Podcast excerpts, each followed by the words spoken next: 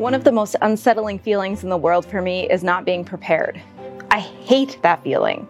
I have recurring nightmares about not being prepared for something. When you mix that with being both a perfectionist and a procrastinator, it is a recipe for a chaotic mess of emotions. Our focus text for this week brings us to a parable Jesus taught after his triumphant entry into Jerusalem and before his crucifixion. It's a parable that we tend to hear in November or sometimes even during Lent. It's about 10 bridesmaids or virgins, depending on what translation you use five foolish and five wise. Then the kingdom of heaven will look like this Ten bridesmaids took their lamps and went to meet the bridegroom. Five of them were foolish and five were wise. When the foolish took their lamps, they took no oil with them, but the wise took flasks of oil for their lamps. As the bridegroom was delayed, all of them became drowsy and slept. But at midnight there was a shout Look, here's the bridegroom, come out to meet him. Then all those bridesmaids got up and trimmed their lamps. The foolish said to the wise, Give us some of your oil, for our lamps are going out. But the wise replied, No, there will not be enough for you and for us. You had better go to the dealers and buy some for yourselves. And while they went to buy it, the bridegroom came, and those who were ready went with him into the wedding banquet, and the door was shut. Later, the other bridesmaids came also, saying, Lord, Lord, open to us. But he replied, Truly I tell you, I do not know you. Keep awake, therefore, for you know neither the day nor the hour. The bridesmaids were waiting for the arrival of the bridegroom, but he was delayed. They all fell asleep waiting. Now, it wasn't in the falling asleep that the bridesmaids were considered foolish because all of them fell asleep. It was after they awoke because the bridegroom was on his way when the five realized that, oh my gosh, our lamps went out and they didn't have extra oil. The five considered wise had brought extra oil with them, being prepared for the possibility of the delay. The five without rushed about to go buy more oil, but by the time they came back, the bridegroom had already arrived and they were locked out of the party. In the times you have heard this text, I would imagine that you may have heard something about how this means, well, you should always be prepared for any possibility. And I wonder though if it's not so much that the bridesmaids ran out of oil, but the fact that they left their post to go buy more oil, thus missing the arrival of the bridegroom and being locked out of the party. The job of the bridesmaids was to welcome the bridegroom to the party.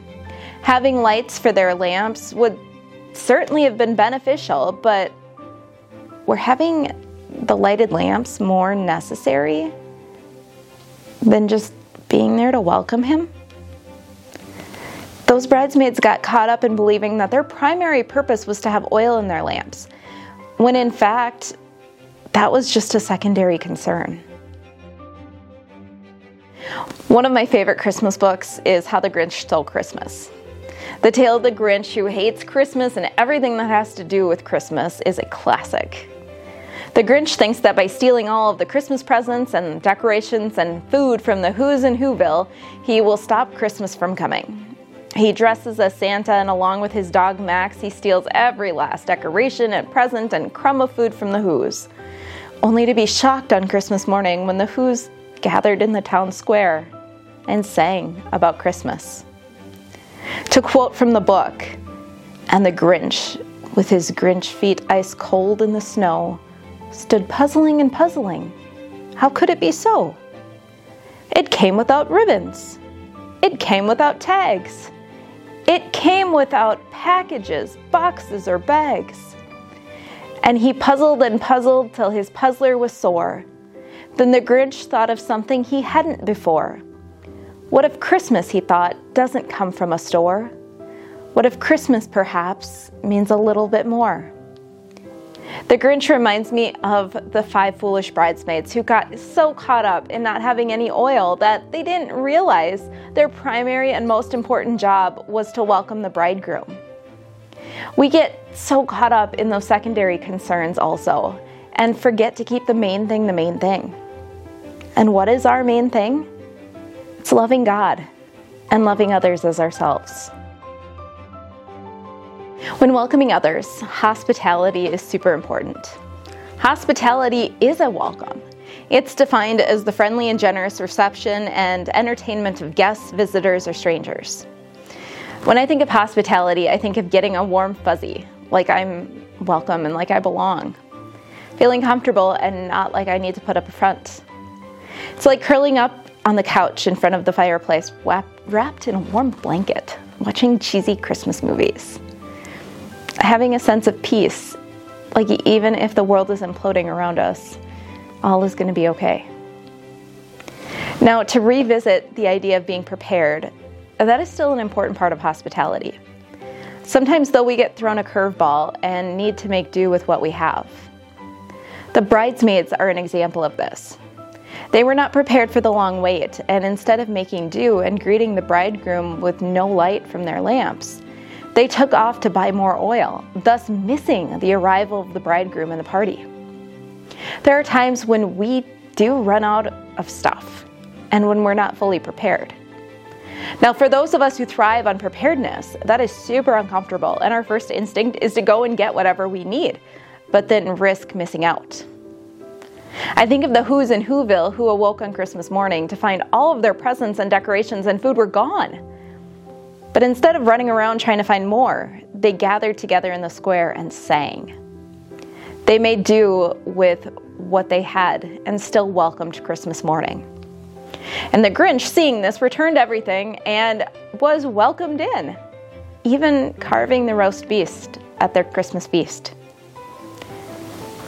Maybe a part of imperfect hospitality is making do with what we have, reminding others that it's not about the wrappings and the trimmings, but instead about welcoming others in. When we think of the story of Jesus, Jesus was born in a stable surrounded by animals because there was no room for his parents in the inn. He was wrapped in bands of cloth and laid in the manger, the place where the animals had their food. He was welcomed by those shepherds those who were considered some of the least in society. And Mary and Joseph made do with what they had, and they still welcomed their son into the world.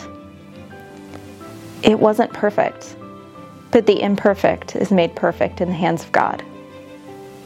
That is the good news for us today. Thanks be to God for it. Amen.